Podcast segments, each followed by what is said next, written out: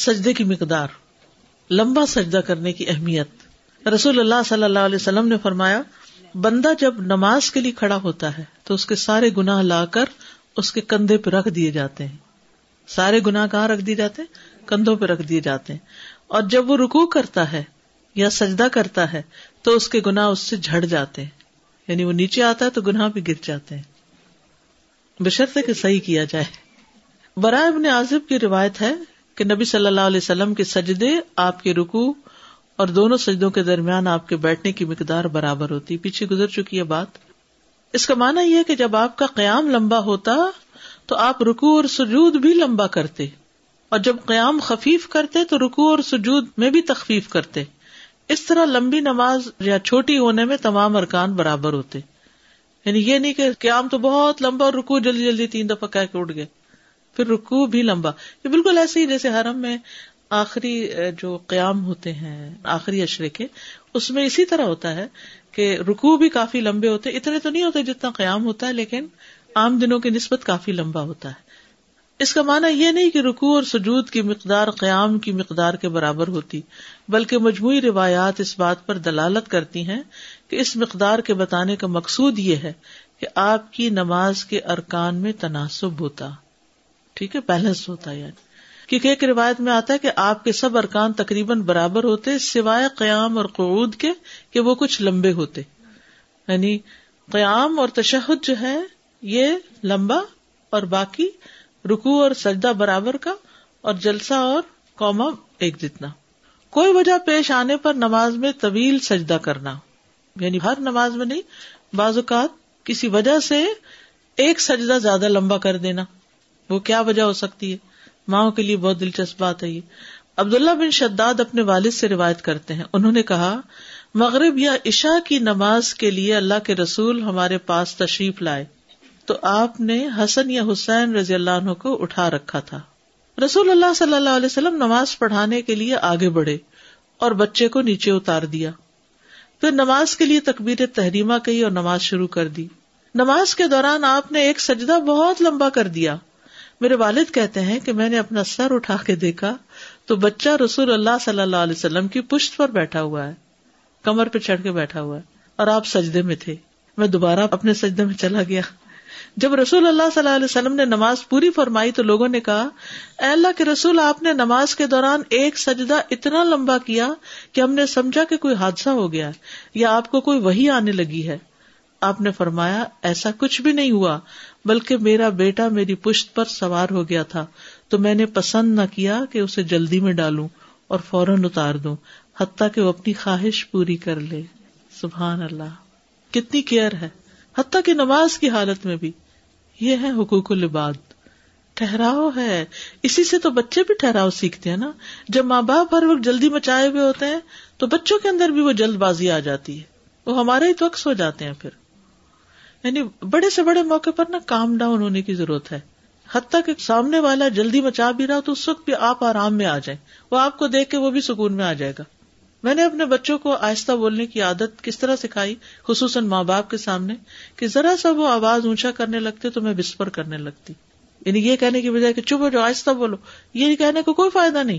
اگر آپ خود ہی بھی چیخ رہے ہیں تو وہ ان کو پتہ چل جاتا کہ ہم نے آہستہ کرنا ہے، لیکن اگر آپ برابر کا بولتے رہے تو وہ کبھی بھی آہستہ نہیں ہوں گے۔ اور پھر جب ان کو ایک دفعہ چیخنے کی عادت پڑ جاتی ہے، پھر وہ جس بات کرتے چیخ چلا کے اور بدتمیزی پہ اتر آتے ہیں۔ یاد رکھیے، 99% مسائل جو ہے نا انسان کی زندگی میں زبان سے شروع ہوتے ہیں۔ یہ کنٹرول میں آ جائے نا تو جنت کی بھی ضمانت ہے۔ اور جب ایک دفعہ زبان سے کوئی بات نکل جاتی ہے نا، وہ واپس نہیں آتی۔ جتنا کوئی کہے معاف کر دو، کوئی کہے میں نے معاف کر دیا، سب کچھ ہو گیا، لیکن وہ زخم جو ہے نا کہیں پھر ہرے ہوتے رہتے ہیں، وہ زخم مندمل ہوتے نہیں ہیں۔ تو بہتر یہی ہے کہ انسان پہلے ہی کنٹرول کر لے اور پہلے ہی دھیان رکھے۔ نفل نماز کا سجدہ۔ حذیفہ رضی اللہ عنہ فرماتے ہیں کہ میں نے ایک رات نبی صلی اللہ علیہ وسلم کے ساتھ نماز پڑھی، آپ نے اس رات سورۃ البقرہ شروع کر دی، تو میں نے کہا آپ 100 آیات پہ رکوع فرمائیں گے، پھر آگے چلے، میں نے کہا آپ سورت کو 2 رکعتوں میں پورا کر لیں گے، پھر آگے چلے، میں نے دل میں کہا آپ ایک پوری سورت پہ رکوع کریں گے، پھر سورۃ نساء شروع کر دی، پھر آل عمران شروع کر دی، اور ترتیل کے ساتھ خوبی سے پڑھا، پھر آپ نے سجدہ بھی کیا اور آپ کے قیام کے برابر لمبا تھا، خوب لمبا سجدہ، لیکن یہ نفلی نماز میں. تو اس لیے آپ دیکھیں ائمہ کرام مساجد میں جو نماز پڑھاتے ہیں وہ ایسی پڑھاتے ہیں کہ جو سب کے لیے آسان ہو، خفیف نماز پڑھاتے ہیں، اور ہم نے خفیف کو ہی اصلی بنا لیا ہے. اور گھر میں بھی اللہ ہمیں توفیق دے نفل پڑھنے کی تو اور جلدی پڑھتے ہیں کہ نفل ہی تو ہے، نفل کو نفل کہہ کے جلدی کر لیتے ہیں، کبھی کبھی لمبا بھی، کبھی اپنے لیے بھی وقت نکالیں. یہ اپنے رب کی عبادت جو ہے نا، یہ اپنا وقت ہے، ہم اس میں بھی فکر کر رہے ہوتے ہیں کہ اس کا یہ کام. سجدے کے دیگر احکام، زمین پر سجدہ کرنا، پھر اللہ اکبر کہتے اور زمین کی طرف جھکتے، سجدے میں اپنے ہاتھوں کو اپنے پہلوؤں سے دور کرتے، یعنی کھڑے کھڑے سجدہ نہیں ہوگا الا یہ کہ میدان جنگ میں ہو آپ. کپڑا پھیلا کر زمین پر سجدہ کرنا، انس بن مالک کہتے ہیں کہ ہم گرمی کی شدت میں رسول اللہ صلی اللہ علیہ وسلم کے ساتھ نماز پڑھتے تھے، جب ہم میں سے کوئی اپنی پیشانی زمین پر نہ رکھ سکتا تو اپنا کپڑا پھیلا کر اس پر سجدہ کر لیتا. آپ دیکھیں کہ ہمارے ہاں یہ کانسیپٹ ہی نہیں کہ خالی زمین پر سجدہ کیا جائے. ہم کہتے ہیں نہیں جائے نماز، کوئی اگر شروع بھی کر دے تو حتیٰ کہ کارپیٹ میں بھی شروع کر دے اس کے آگے بھی جائے نمازیں بچھانا شروع کر دیتے ہیں، حالانکہ وہ سادہ کارپیٹ زیادہ بہتر ہے بنسبت رنگ برنگی جائے نمازوں کے. اور بعض اوقات وہ الجھتی رہتی ہیں اور پھر کبھی الٹی ہوگی، کبھی سیدھی ہوگی، کبھی بل پڑ گئے، پھر نماز میں اس کو سیدھا کرنا بھی شروع کر دیتے ہیں، تو اس سے نماز میں خلل آتا ہے. نماز ایسی جگہ پڑھیں جہاں کم سے کم موومنٹ ہو. امت محمد صلی اللہ علیہ وسلم کے لیے تمام روئے زمین پر سجدہ کرنا جائز ہے، بس پاک ہو. ابو امامہ رضی اللہ عنہ سے مروی ہے کہ رسول اللہ صلی اللہ علیہ وسلم نے تمام انبیاء علیہ السلام یا امتوں پر مجھے 4 فضیلتیں عطا فرمائی ہیں. فرمایا مجھے تمام انسانیت کی طرف بھیجا گیا، روئے زمین کو میرے لیے اور میری امت کے لیے سجدہ گاہ اور طہارت کا ذریعہ بنا دیے گئے، یعنی تیمم مٹی سے. چنانچہ میری امت پر جہاں بھی نماز کا وقت آ جائے تو وہی اس کی مسجد ہے اور وہی اس کی طہارت کے لیے مٹی موجود ہے، کوئی مسئلہ ہی نہیں نماز پڑھنے کا. اور 1 ماہ کی مسافت پر روب کے ذریعے میری مدد کی گئی جو میرے دشمنوں کے دلوں میں پیدا ہو جاتا ہے، اور ہمارے لیے مال غنیمت کو حلال کر دیا گیا، پچھلی امتوں کے لیے حلال نہیں تھا، آگ کھا جاتی تھی اس کو آ کر. حتیٰ کہ مٹی اور پانی والی زمین پر سجدہ کرنا، کیچڑ والی جگہ پر بھی سجدہ کیا جا سکتا ہے، گیلی زمین پر بھی سجدہ کیا جا سکتا ہے، بارش ہو چکی ہو، گیلا گھاس ہو، اس پر بھی سجدہ ہو سکتا ہے. نبی صلی اللہ علیہ وسلم نے فرمایا جو اعتکاف میں تھا وہ اپنی جائے اعتکاف میں واپس چلا جائے، اس لیے کہ میں نے اس رات خواب دیکھا ہے کہ میں خواب میں خود پانی اور مٹی میں سجدہ کرتا ہوں. یعنی کہ بارش ہوگی نا اعتکاف میں، تو آپ نے کہا اپنے اپنے اعتکاف میں چلے جاؤ. اصل میں مسجد نبی جو تھی وہ تنکوں وغیرہ سے بنی ہوئی تھی، تو اس میں ایسی پکی چھت نہیں تھی کہ بارش روکتی، بارش ٹپک جاتی تھی. جب آپ اپنے موتقف میں واپس چلے گئے تو ایک بادل نمودار ہوا اور خوب بارش ہوئی، اس ذات کی قسم جس نے آپ کو حق دے کر مبعوث کیا ہے. اسی دن کے آخری حصے میں بادل آیا، چونکہ مسجد کھجور کی ٹہنیوں سے بنی ہوئی تھی، اس لیے میں نے آپ کی ناک اور پیشانی پر پانی اور مٹی کے نشانات دیکھے. ابو سعید سے مروی ہے کہ خود میں نے اپنی آنکھوں سے دیکھا 21ویں رات کی صبح کو رسول اللہ صلی اللہ علیہ وسلم کی پیشانی پر کیچڑ لگا ہوا تھا. تو یہ اصل میں آپ کو لیلۃ القدر دکھائی گئی تھی. جائے نماز پہ سجدہ کرنا، کیا جائے نماز بچھائی جا سکتی ہے یا نہیں؟ کیونکہ بعض لوگ پھر جب ساری زمین پہ سجدے کی بات آئی تو پھر جائے نماز کے اوپر وہ مشکل کھڑی کر دیتے ہیں کہ یہ بدعت ہے. وکان یصلی علی الخمرۃ، صحیح بخاری کی روایت ہے. آپ صلی اللہ علیہ وسلم کھجور کے چھوٹے مسلح پر نماز پڑھتے تھے. وہ پہلے ہمارے یہاں بھی ہوتے تھے نا کھجور کے پتوں سے بنے ہوئے مسلح، اب تک یہ روایت ہے. صفیں بھی بنی ہوتی ہیں اور مسلح بھی بنے ہوتے ہیں. انس بن مالک سے روایت ہے کہ ان کی دادی ملیکہ رضی اللہ عنہا نے رسول اللہ صلی اللہ علیہ وسلم کو کھانے کے لیے دعوت دی جو انہوں نے آپ کے لیے تیار کیا تھا. آپ نے اس سے کچھ تناول فرمایا، پھر فرمانے لگے کھڑے ہو جاؤ میں تمہیں نماز پڑھاؤں. حضرت انس کہتے ہیں کہ میں نے ایک چٹائی کو اٹھایا جو کثرت استعمال کی وجہ سے سیاہ ہو گئی تھی، اسے پانی سے دھویا، پھر رسول اللہ صلی اللہ علیہ وسلم اس پر کھڑے ہو گئے.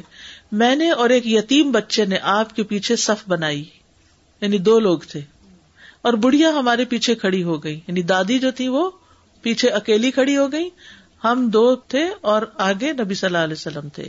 پس رسول اللہ صلی اللہ علیہ وسلم نے ہمیں 2 رکعت نماز پڑھائی. فراغت کے بعد آپ واپس تشریف لے گئے. یعنی نماز بھی پڑھی, کھانا بھی کھایا.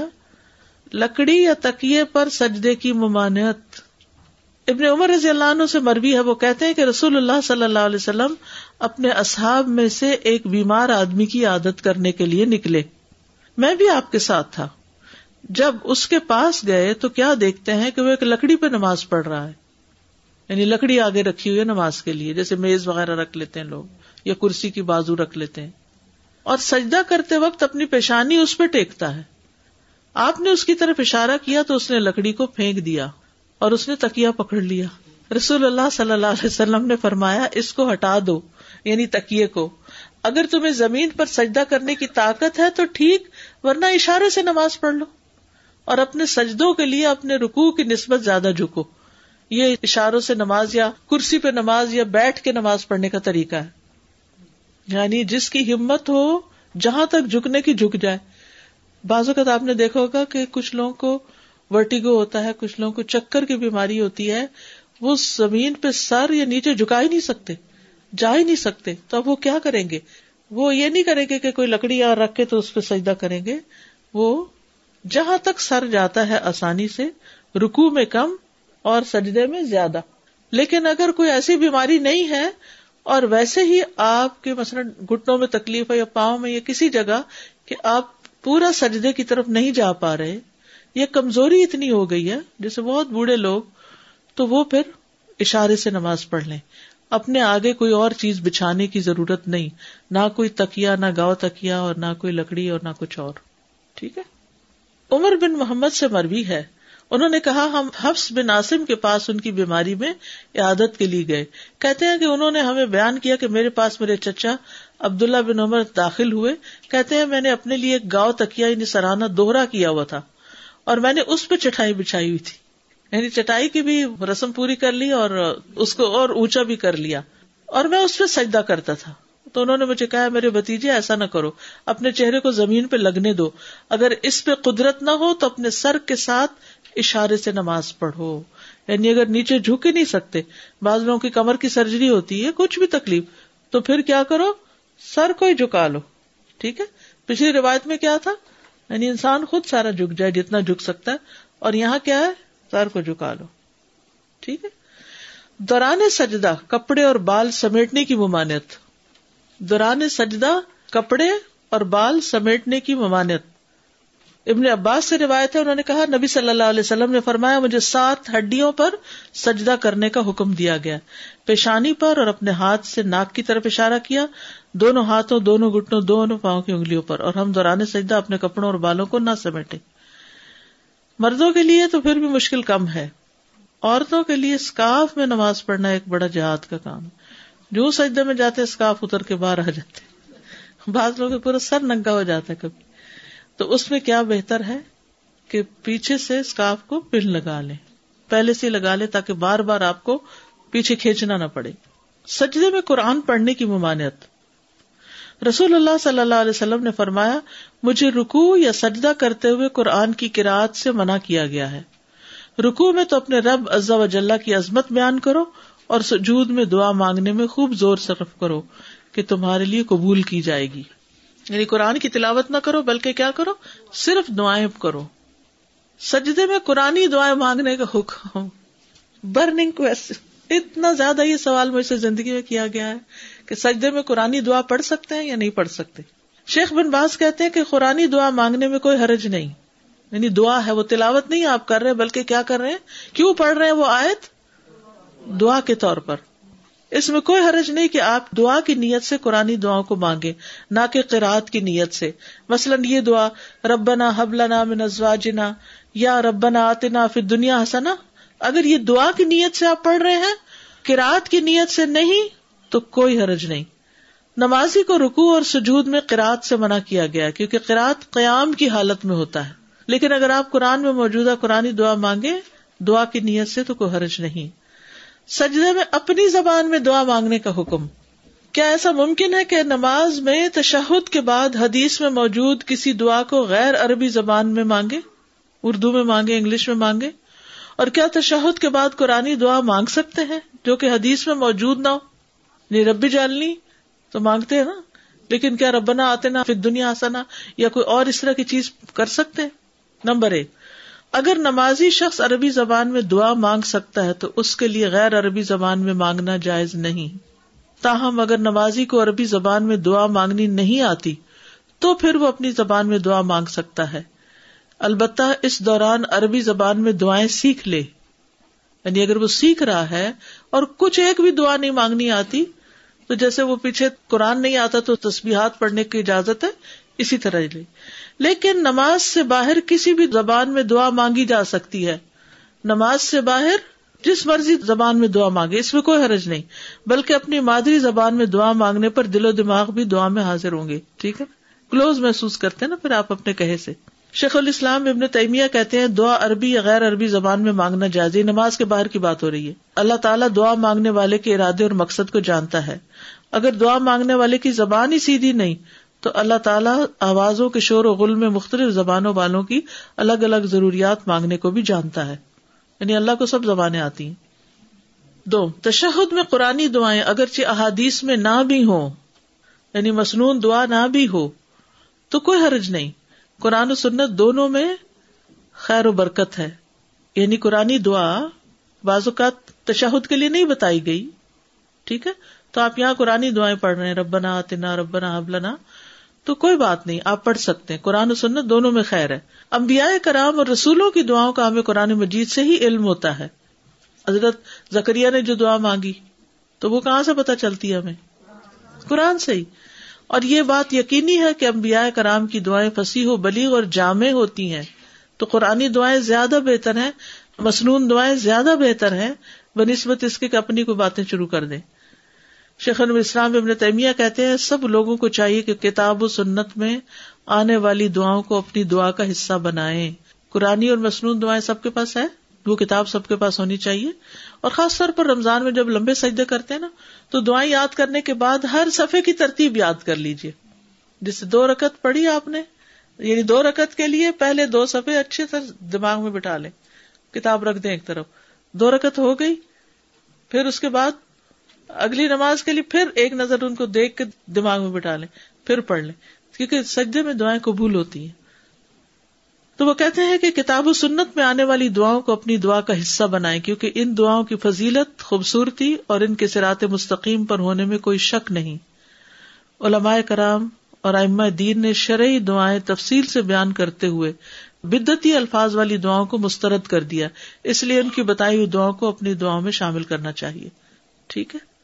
سجدے کی دعائیں، سجدے میں رب کی بڑائی کا اظہار۔ حذیفہ کہتے ہیں کہ میں نے ایک رات نبی صلی اللہ علیہ وسلم کے ساتھ نماز پڑھی، آپ نے سجدہ کیا تو کہا سبحان ربی الاعلی، آپ کے سجدے بھی آپ کے قیام کے قریب لمبے تھے، رب کی عظمت اور تعریف۔ عقبہ بن عامر سے روایت ہے، کہتے ہیں کہ رسول اللہ صلی اللہ علیہ وسلم جب رکوع کرتے تو 3 بار کہتے سبحان ربی العظیم وبحمدہ، اور جب سجدہ کرتے تو 3 بار کہتے سبحان ربی الاعلی وبحمدہ، یعنی خالی سبحان ربی الاعلی بھی کہہ سکتے ہیں اور سبحان ربی الاعلی وبحمدہ بھی کہہ سکتے ہیں۔ اپنے گناہوں کا اقرار اور بخشش کی درخواست، اللہم اغفر لی ما اسررت وما اعلنت، رب کی تقدیس، سبوح قدوس رب الملائکۃ والروح، یہ دعا بھی ہے صحیح مسلم میں۔ رب کی وحدانیت کا اقرار، سبحانک وبحمدک لا الہ الا انت، یہ بھی دعا ہم پڑھ سکتے ہیں سجدے میں۔ پھر اللہ کی تسبیح اور تعریف بیان کرنا، جب مکہ فتح ہو گیا اور لوگ جوک در جوک اسلام میں آنے لگے تو پھر آپ یہ دعا کثرت سے پڑھتے تھے، سبحانک ربی وبحمدک اللہم اغفر لی، سبحانک اللہم ربنا وبحمدک اللہم اغفر لی، رکوع میں بھی پڑھتے اور سجدوں میں بھی پڑھتے۔ حضرت عائشہ کہتی ہیں کہ رسول اللہ صلی اللہ علیہ وسلم وفات سے پہلے یہ کلمات کثرت سے فرمایا کرتے تھے، کون سے؟ سبحانک وبحمدک استغفرک واتوب الیک، پھر اسی طرح سبحان اللہ وبحمدہ استغفر اللہ واتوب الیہ، پھر اللہ کی کبریائی کا اظہار، سبحان ذل جبروت والملکوت والکبریائی والعظمت، ٹھیک ہے۔ پھر اللہم اغفر لی ذنبی کلہ دقہ وجلہ واولہ وآخرہ وعلانیتہ وسرہ، پھر اللہم اعوذ برضاک من سخطک و بمعافاتک من عقوبتک و اعوذ بک منک لا احصی ثناء علیک انت کما اثنیت علی نفسک. پھر اسی طرح اپنی تخلیق پہ شکر گزار ہونا. اللہم لک سجدت و بک آمنت و لک اسلمت سجد وجہی للذی خلقہ وصورہ وشق سمعہ وبصرہ تبارک اللہ احسن الخالقین. اور پھر نور ہی نور مانگنا، یہ جو نور والی دعا ہے نا، اللہم اجعل فی قلبی نورا وفی سمعی نورا وفی بصری نورا وعن یمینی نورا وعن شمالی نورا وامامی نورا وخلفی نورا وفوقی نورا وتحتی نورا واجعل لی نورا یا واجعلنی نورا. استاذہ آپ نے کہا نا کہ ابھی لکڑی پہ نہیں کر سکتے، تو جیسے دبئی کی مسجدوں میں جو نماز کرسی پہ بیٹھ کے پڑھتے ہیں اس کے آگے پوری ایک ڈیکس بنی ہوئی ہے کہ اس پر آپ سجدہ کریں. حدیث سے تو یہی پتہ چلتا ہے کہ صرف اشارہ کیا جائے، تو کسی اور چیز پر اس کے آگے جیسے ڈیکس، اور انہوں نے اس کے اوپر باس پہ فوم بھی لگی ہوئی ہے، تو اس پہ سجدہ نہیں ہو سکتا. نہیں، اس پہ نہیں. استاذہ ابھی یہ چھوٹا سا ہمیں پارٹ پتہ چلا تھا کہ سجدے میں اپنی زبان میں بھی دعا مانگ سکتے ہیں، تو بعض اوقات ایسی حاجات یہ کہاں کہا ہے، بس جب آپ دعائیں سیکھ رہی ہوں عربی میں اور آپ اپنی زبان میں بھی مانگ سکتے ہیں. جب آپ عربی میں یعنی جس کو سبحان ربی العظیم تک بھی نہیں آتا، کچھ بھی نہیں آتا، تو اس کی بات کی جا رہی ہے جیسے کوئی نیا مسلمان ہوا ہے. جی جی، ٹھیک ہے، لیکن اس کا یہ مطلب نہیں کہ ہم کچھ بھی نہ سیکھیں اور بائی برتھ ہم مسلمان ہوں. بچپن سے ہی ہمیں یہ تسبیحات وغیرہ سکھا دی جاتی ہیں. ٹھیک ہے، الا یہ کہ کسی کو کچھ بھی نہیں آتا، جی، تو پھر وہ تسبیحات وغیرہ تھوڑی بہت پڑھ کے پھر سجدے میں اپنی دعا مانگ لیں. اچھا، اس کا میں یہ مطلب سمجھی کہ آپ کو سجدے کی سب دعائیں آتی ہیں، لیکن ایک دم سے ایسی حاجات آ جاتی ہے جو آپ چاہتے ہو کہ دیکھیے قرآن و سنت میں ساری حاجتیں کور ہو جاتی ہیں، ساری کی ساری. ایک اور بات، جب ایوب علیہ السلام بیمار ہوئے تھے تو انہوں نے کیا دعا مانگی تھی؟ انی مسنی الضر وانت ارحم الراحمین، انت ارحم الراحمین. تو جب ہم صرف اللہ کی تسبیح کرتے رہتے ہیں اور اللہ کی تعریف کرتے رہتے ہیں تو اللہ کی رحمت کو دعوت دینا ہے. ہم سے زیادہ اللہ ہمارے مسئلے کو جانتا ہے تو درست کر دے گا.